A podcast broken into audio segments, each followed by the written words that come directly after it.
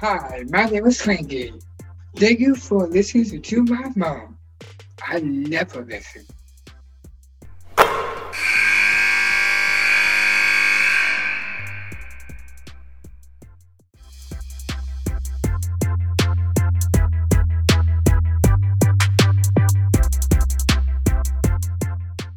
Well, I have to admit, nothing but net is getting going to have a special guest today, and I have to tell you honestly, I'm a little bit nervous because I'm going to get to spend some time with Sister Jean from Loyola University. Everyone recognizes her celebrity from the March 2018 run that Loyola made into the men's Final Four. Sister Jean checking in at 102 years of age today. Sister Jean, how are you doing?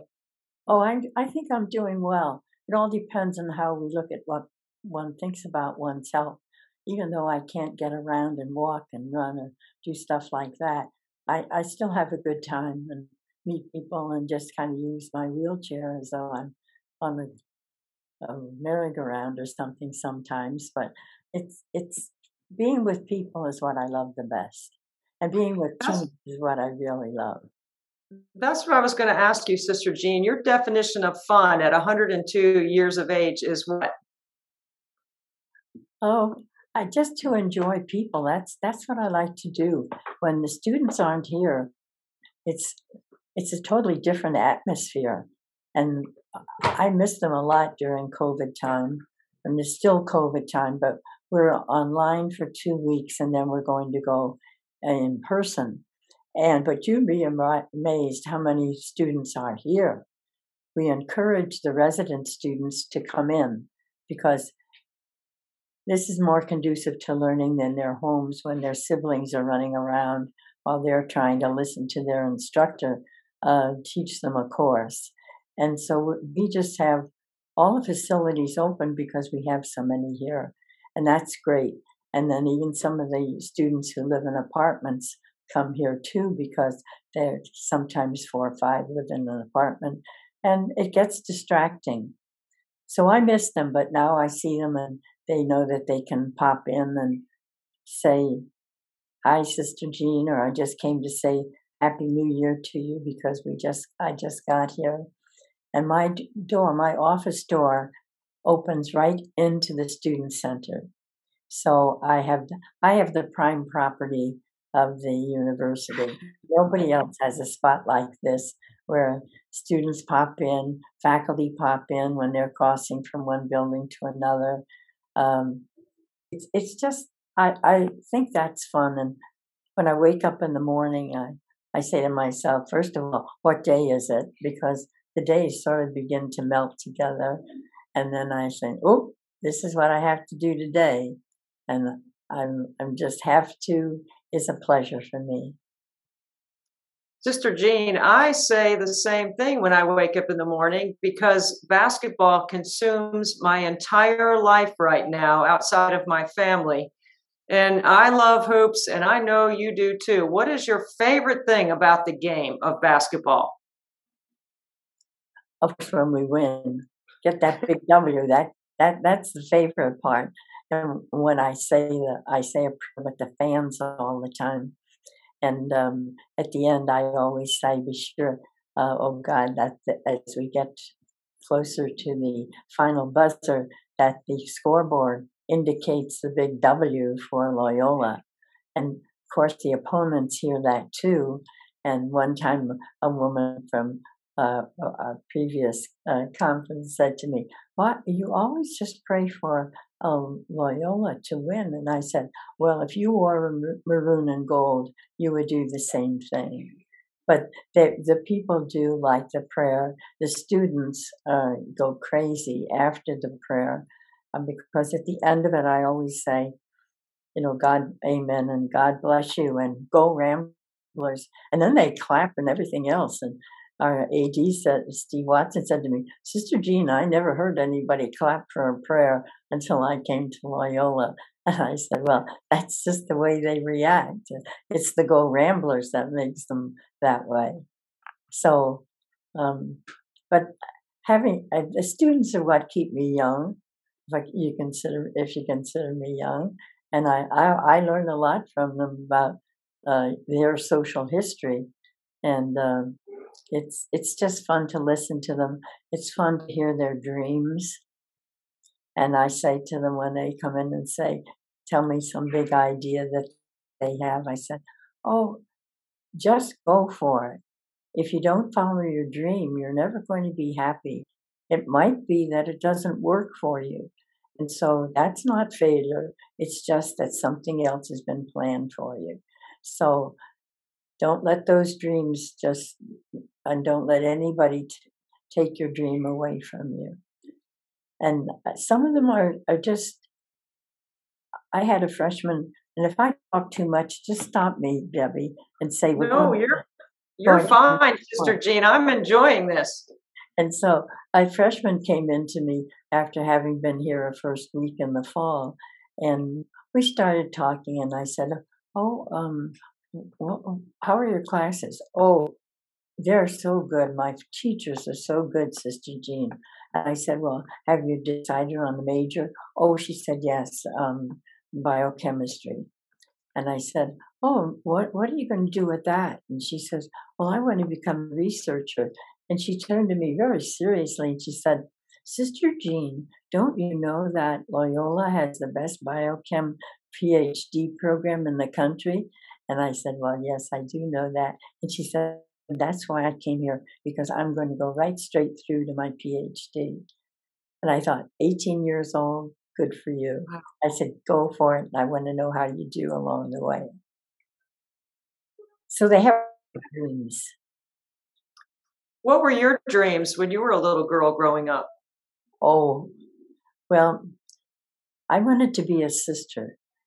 When, when I was eight years old, we had a, a wonderful teacher. She was brand new to our class, I discovered later. And she told us that we were not too young to be thinking about what we should do when we grew up.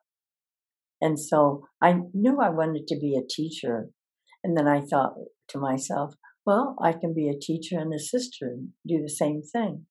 And so I consider that my vocation, my calling to God when I was in third grade and eight years old. And I never turned back from that at all. When I was very young, I talked a lot about it. But you know how as you get older and start making your plans, you don't say much because you're afraid you won't be invited to the social stuff and all that. So you mm-hmm. kind of keep quiet about it. But I entered the congregation, the Sisters of Charity the Blessed Virgin Mary, in 1937, right after I graduated from high school. And I never turned back. You were born in 1919 and you started out talking about you know the the issues that we have with some students not being able to return to campus because of the state of affairs that our country is in and our world is in with covid but you have witnessed and experienced many different cycles in our history of our country what do you think has been maybe the most challenging part of your lifetime uh, and where our, our world is? Or is COVID the hardest thing that, that we've had to go through? What do you think? Well, yes, I I was born just as the flu epidemic was ending, and but I heard my family talk about it, and nobody died from our family. But and uh, what happened in San Francisco, where I grew up, was that they closed schools immediately, they told me. And then the sisters were asked to go to the people who lived in their parish and in their district to help take care of them because there wasn't enough room in the hospitals for for all these people. And so that's that's what what happened uh, where they gave service, and the city couldn't pay for them pay them for that, but they were willing to do it. But the city gave them the gift of free car fare all for the rest of their life of San Francisco buses and so forth. And that was a great gift to all the sisters. And all you had to do was just walk on the streetcar and you, could do that. And I used to do that when I went home to visit my family. I'd go to San Francisco. They lived in Marin County at that time. And I um, would go to San Francisco to visit friends or do whatever. And um, I'd just get on the streetcar and that, that, you didn't have to pay. And they still do that. They have some kind of a little ticket they show that they're religious. And so that was really good gift. The, the one, the first epidemic, well, I guess it was a, an epidemic was polio. And then I, I remembered especially because uh, at the zoo, Fleishhacker Zoo, there was a huge um, swimming pool. You had to pay a nickel to go to swimming there. And the place in the summer was just absolutely crowded. And then, then they had to close the pool because they said that's where the place where children would get polio the most. I didn't get polio, nor did my brothers, but we had friends who did, and they, they really suffered. And um, until we got uh, saw got the vaccine, I I think when I want to compare COVID and polio or or COVID and measles, because measles measles wasn't I don't think considered a, an epidemic, but everybody got it. Everybody got it in first grade, kindergarten, or whatever. But I don't recall anybody uh, saying, "Well, I don't want to be vaccinated." It, to me, this is an, a new thing. Our parents were happy to take us to be vaccinated, and we were we were happy to go. When I was vaccinated for measles, I remember we had to get two shots. I think I got so sick with the first one and right there that they were ready for me for the second one. And mm-hmm. but I I, I wanted to get that because I didn't want to get measles, or I wanted to be uh, better at you know immune from them, and so that was bad. But society has changed so where um, some parents think they know everything about scientific findings and research and uh, uh, just about it, people's behavior and everything, but they forget about their own behavior when they deny their children to have the vaccination. And I think that's a disservice not only to their children, but it's a disservice to everybody because if you read the statistic, you see how this virus keeps multiplying when we don't have vaccinations. And right now, everything we hear on the news is that the people in the hospitals are ones who haven't had vaccination. So there must be something good about it. Um, I think there's a lot of good with it, Sister Jean. I actually lost my brother in law to COVID, my sister, and three kids two in college, one in elementary school. And I don't understand why people don't get vaccinated either. Yeah. Um, when you when it's personally affected you, and it's personally affected our family. Oh. My brother-in-law was 48 years old. It's, that that is so so sad, and I offer my condolences to you and to your sister and and those little kids because it's no matter how old they are, it affects them, their lives in some way, and and your sisters too. And the, as you say, the whole family, and other families are this are the same way. And even if some of the um, relatives have just been ill, some of them have been in hospitals for a long time, and it it really is a sad situation. And to say that it's a, a political thing it's not political. The president wants everybody to stay well and not to be passing this around. And this Omicron is just flying around. So if it if there's another variant, it might be even more vicious than this one. Well, I hope anyone that's listening to our podcast with you will take your advice and get vaccinated if they are not already vaccinated. Oh, I um, hope so let's pray for that for sure. We could certainly use some divine intervention from you, Sister Jean, on that issue in our country. Thank you. Oh, I, I'll do that. I'll do that. Uh, I wanted to ask you about hoops. I know how much you love it. I, I know you're the chaplain for the men's team. Uh, you became an instant celebrity in 2018 when the men went to the Final Four. And there's so much written about you and, and so much celebrity around you. And you even have your own bobblehead. It's amazing. And here you are at 102 years old, and and I get to have this incredible conversation with you. I'm so inspired by where you came from and how you came about being Sister Jean. And it all started, as you mentioned, with your desire to, to be a sister, but also your desire to be a teacher. The role of teacher in developing all of the things that you've been able to accomplish, the, the basis of that, how important has that been? And, and you, the heart of a teacher is always something to me that is such a um, important thing in our society. What what do you think about the role of your role as a teacher and what you've been able to do on Loyola's campus? Well, a lot of what I started in my young life, I was taught for 20 years in the elementary school in uh, the Los Angeles area. And then I came to Mundelein College, Mundelein affiliated with Loyola in 1991. So my basic teaching techniques and so forth were started very a long time before I came to Loyola, and now I'm at Loyola. Just uh, finished 30 years here, so it, it just seems as though I go 20, 30, 30, and I don't know how many more that that'll be, but um, it's. I think of teaching, one has to love to do that.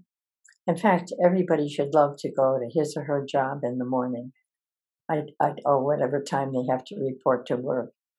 And when students say to me, Oh, I hate my job, I said, Quit it because you're a pain to everybody else, including yourself.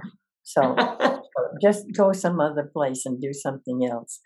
But uh, you have to have the heart to be a teacher and you have to love what you're doing. And the, children have to be able to respond to you.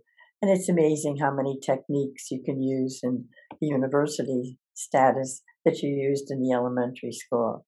It, I wouldn't tell I wouldn't tell the students that, but that's it. The techniques are the same, and you you have to keep them happy, and you have to know when when they're not responding and when they do, and that that's what life is all about: responding to other people and uh, reaching out to other people and being a person for others. And that's what St. Ignatius teaches. And that's one of the uh, core values we have at Loyola, is being a, per- a person for others. And I should say all Jesuit institutions, not just Loyola. But that's that's the way I see the students reacting too, and um, they they are very value oriented, and um, they talk about that when they go for a job interview. And uh, give you one more story, and I have loads of stories, so I keep all day. I met this young woman on the bus one day on the Saturday morning at about seven o'clock, and I said, Joy, what are you doing on the bus so early going downtown? And she said, I'm going for a job interview, Sister Jean. And I said, Oh, that's great. I'm happy for you. And she said, I'm so scared. And I said, No, don't be scared. Just be yourself when you go. And I said, If there's a lag in the conversation, um, just ask them if they would explain their values to you. she came into me on Monday morning. Mr. Jean, she said there was a lag in the conversation. And she said, I asked about their values, and she said, nobody could talk about them. And I said, Well, are you going to take the job? And she said, Yes, because I want to see if they have values or not. So she took the job. She stayed for three months. And she said, Sister Jean, I'm going to leave that uh, place because that I found out they really don't have values. So I thought to myself, well, that was a good lesson for her to learn. So she got another job right away. And, but values mean a lot to our students. And um, we have people who teach uh, ethics in their philosophy courses and in other courses too. And uh, students ask the right questions in order to get prepared to do what they're going to do, no matter what in the business world. So teaching is really a, a, a very important part of the, the lives of the students too, because I said to somebody in authority the other day, you know what? I said, somebody should be telling the faculty what a good job they're doing in getting these students back to their social uh, life. And he said, What do you mean, Sister Jean? And I said, Well, they're giving them a lot of projects to do. And when they're working on projects and they're doing this right in the student center, I can see and hear them all the time. When they're doing these projects, they're making friends because of the way the faculty do this project idea. And th- this is what this outside Endowment Center is all about. It's sharing your information with your friends and making new friends. And that's what I like to talk about in when I talk about COVID and how the students are coming back. We know that some have very serious problems after this length of time of, that they were away from all their social life. But we have thousands who are doing fine.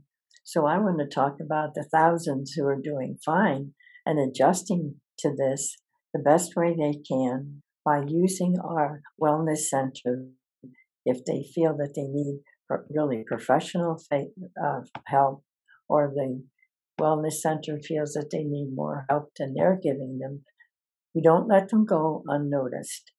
And they do get help. The wellness center is very busy. But the faculty are doing a great job, I think, in adjusting their courses to get them into social groups and to um, projects. So that's part of knowing what to teach, when to teach it. And maybe they don't do that. Maybe they've never done that with their classes before, but they're doing it now. And that's part of this whole online online learning is that they have to have contact with some human beings. It it can't be just all computer stuff or computer learning. Sister Jean, you have already provided us so much advice and counsel uh, on values and things that I can see are so important to you. I'm trying to picture the Sister Jean, I don't know, 80 years ago when you may have been wearing the habit and the stereotypical look of a nun um, I, I, grew up Catholic um, myself, and so my husband Catholic. We are a Catholic family with our three boys. remembering some of the stereotypical nuns that that I recall, uh, and they were tough, and some of them were mean, and some of them were just really hard on us. But I can't see any of that in you. There's none of that in there's none of that because I, I, I made friends with the with my the children I taught in elementary school to begin with, and when they would come into my classroom, um, I knew a lot of them already because and for several years we had um for six years we had a very wonderful principal who started um, a departmental teaching so that I taught math in fifth, sixth, seventh, and eighth grade. And then somebody else came in my room and taught uh, English or whatever. And the children didn't change to rooms. We this the sisters changed to different rooms, and we did this from third to eighth grade. And so if they when they got to me in eighth grade as a as a teacher, they could never say, "Oh, I never learned that in the class I had before," because I said I'm the one who taught the class before, and I know that I taught that. So um, get it out of your head and get it into your head, whatever way you have to do. But um, that that was a big help for me to know everybody. The other thing is that in two schools in which I uh, in which I taught, I started uh, sports programs because the pastor said I I could. They didn't have any sports programs, so I was involved with uh, grades like four to eight because we had little boys and big boys and little girls and big girls teams. And so I got to know a lot of the students and could call them by name. And I think it's very important to be able to call them by name. Everybody likes that. And the same, I do the same thing in the university. Is when I was teaching, which I did for six years when I first came here the, into Mundelein, and then um, I went into administration, but then I went into academic advising when I came over to Loyola. So it was a it's it, it's fun to learn their names and then see them and say, "Oh, good morning, Jim," or "Good morning, Kyle," "Good morning, Ryan," and that that's a way of communicating with them. And it was interesting to me when these new students came, these freshmen who had never been in a real class before a, a college class, sophomores who spent maybe a semester in a college course, that we have a little hand wave when they come in. They just wave their hands at me and they say, Morning, Sister, morning, Sister Jean. And it's just fun, but the, the hands go. And we never did hands before, but we are now. So we're getting uh, a, a whole new generation of saying good morning. But I, when I come in in the morning, and there's a special ramp, I come over in the corridor, and I always start saying good morning to them and waving the same thing they do, because that's most of the young people here are in uh, freshmen and sophomores and juniors, because of juniors and seniors and a lot of sophomores live off campus, and I see them too when they come through for classes, and so it's it's just it's being yourself. And I have to say that my mom and dad had a lot to do with that.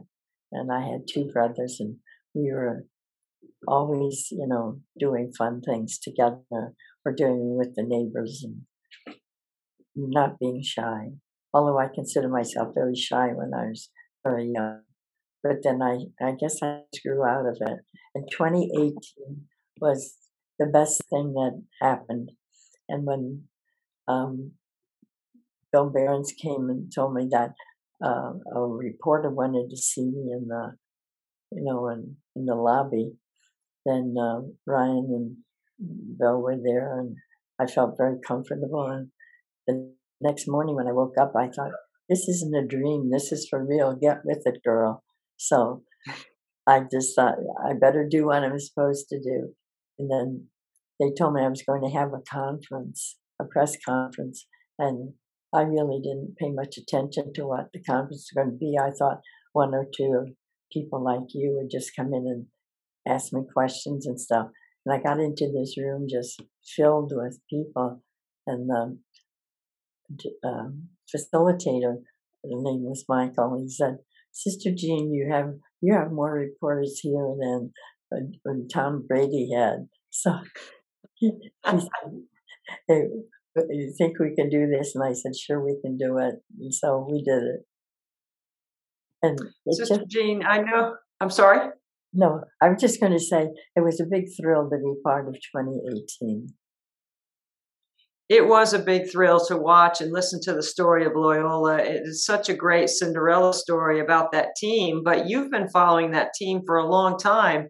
I know you know the names of the players. Before we talk a little hoops, I want to know if you know the names of the referees. Oh no, I don't know their names. I don't know who their names are, but but I know who they are. And sometimes they ask me to go into the their locker room and pray with them before a game. And of course, before the games, when I'm praying with the fans, I always say, "Oh God, please help the referees um, call the plays with equity." And I used to tell, tell them that, you know, I asked, used to ask them as they came in, well, how's your eyesight tonight? And they'd say, it's, we're doing fine, Sister Jean. But I told them that I think they're going to need four on the court pretty soon because they're all getting older too, and these these young men are running up and down the court faster than they ever did before. So it's uh it's a real it's a real chore for them, and the the perspiration from the team and the refs. It's just the floor wipers are out there, even when the, the young men are running up and down the court. And so they're all playing harder and running faster and playing faster.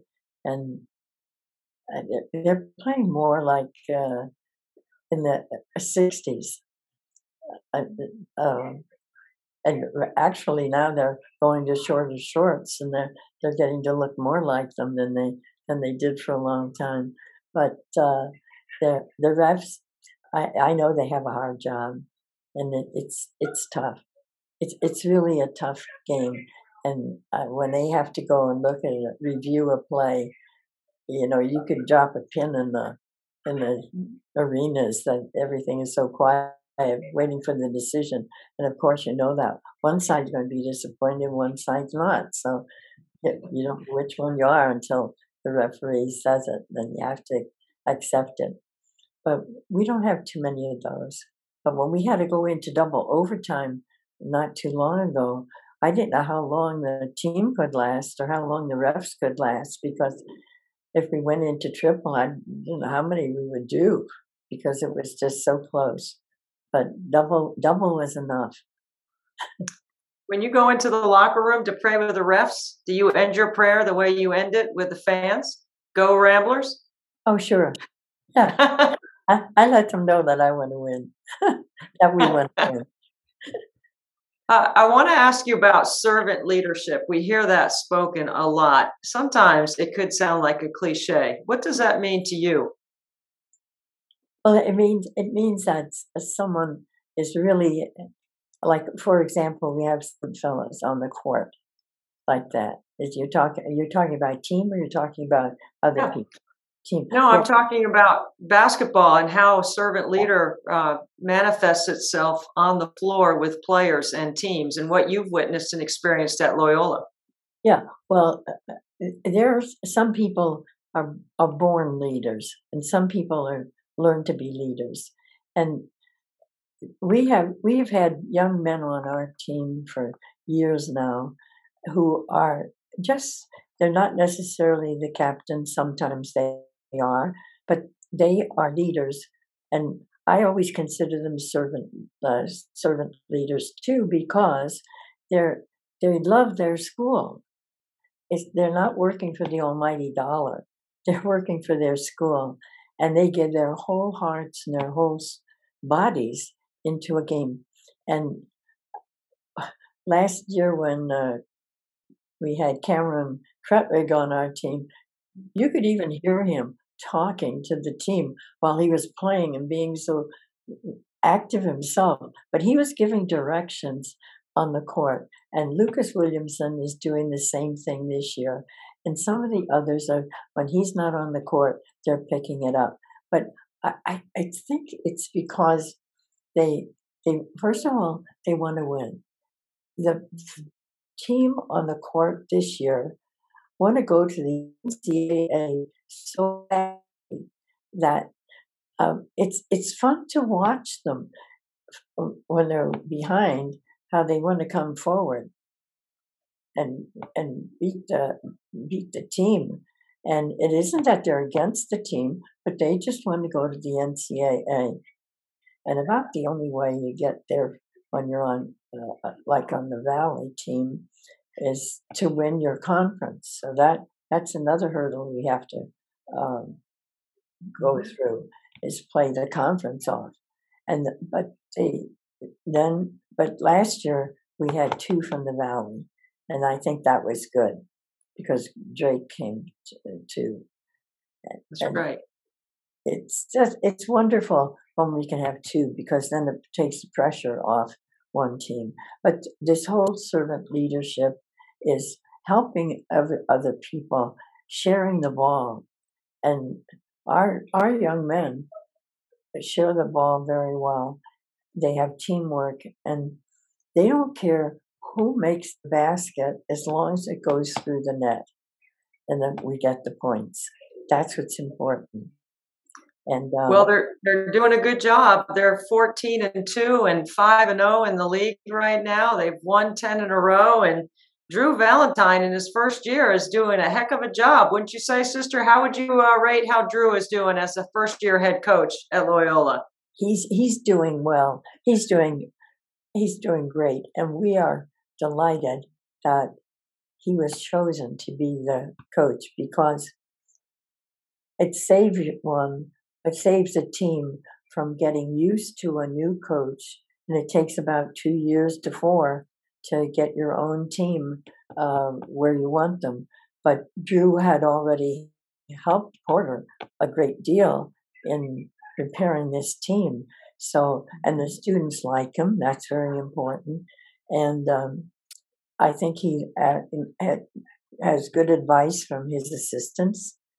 And I say to the fellows on the bench, you look when you're on the bench, you see the team as a team, as the players. Drew and the coaches look at it from a coach's viewpoint. If you have anything to say about how the team could do something differently or how Drew could improve the people he puts in there, just tell him. He'll accept that. So I don't know whether they're doing that or not, but anyhow, Drew is knows when to put somebody in and when to take somebody out, and which is the best match. And that forces the opponent sometime to put somebody in and take somebody out too, because it gets to be a strategy game at the end. And you, you have to know who makes free throws and who doesn't, who fouls and who doesn't. And it isn't always your best player who should be doing that. It should be somebody else who has fouls to give and the coach. The coach knows. The coaches know. And I, I'm, as I observe Drew, he's he's taking um, advice from his his uh, colleagues. Besides that, um, after every game, I send Drew uh, an email say either congratulations or really I'm sorry for the loss. Now I've only had to do that twice this season, uh, but um, but I said in the, my email to him after the win the other night, I said Saturday's going to be very hard. You better be ready for those Bears. So we right. Missouri State coming in town, right? Missouri State, right? Mm-hmm. And they're just below us. They're they're not number two. Yes, they are number two now. Mm-hmm. I think not. Uh, I think uh, Northern Iowa dropped down one, but some some have played more games than we have. We've only played five. Some schools have played seven, but we had a couple of schools with whom we have to reschedule because they had COVID, and that, that rescheduling is tough. Sister Jean, uh, have you spoken to Porter Moser since he's gone to Oklahoma? I know you had a great relationship with Porter. How did he tell you he was taking another job and leaving Loyola? Well, yeah, I, I learned a long time ago that if you're offered a position that might not open up for you for a while. Somebody who has influence or has a connection, as I had with Porter, you have to say, you have to just tell him to discern what what is right for him, for his mm-hmm. team, for Loyola, for his family. He has to take all those things and he has to do a little list. Choose and this is good, this is not good, and so forth. So I don't know whether he did that or not, but that's part of it. And when he told me, I said, Porter, if you feel if you feel called to Oklahoma, and you you need to go. If you could recall, in 2018, after that, then well, two years or one year after that, St. John's wanted him, but he knew he didn't belong there, and that's a special gift to know if you belong there or not. And someone wrote an article in the Sun Times the other day, which was just really a great article, um, Porter, saying that he he hasn't really left Loyola. He's brought a lot of it along with him to uh, Oklahoma, and they are doing very well. Have I talked to him since? Yes. He called me shortly after he was there. I've called him. I did. I called him for the New Year too, but uh, he was probably doing something.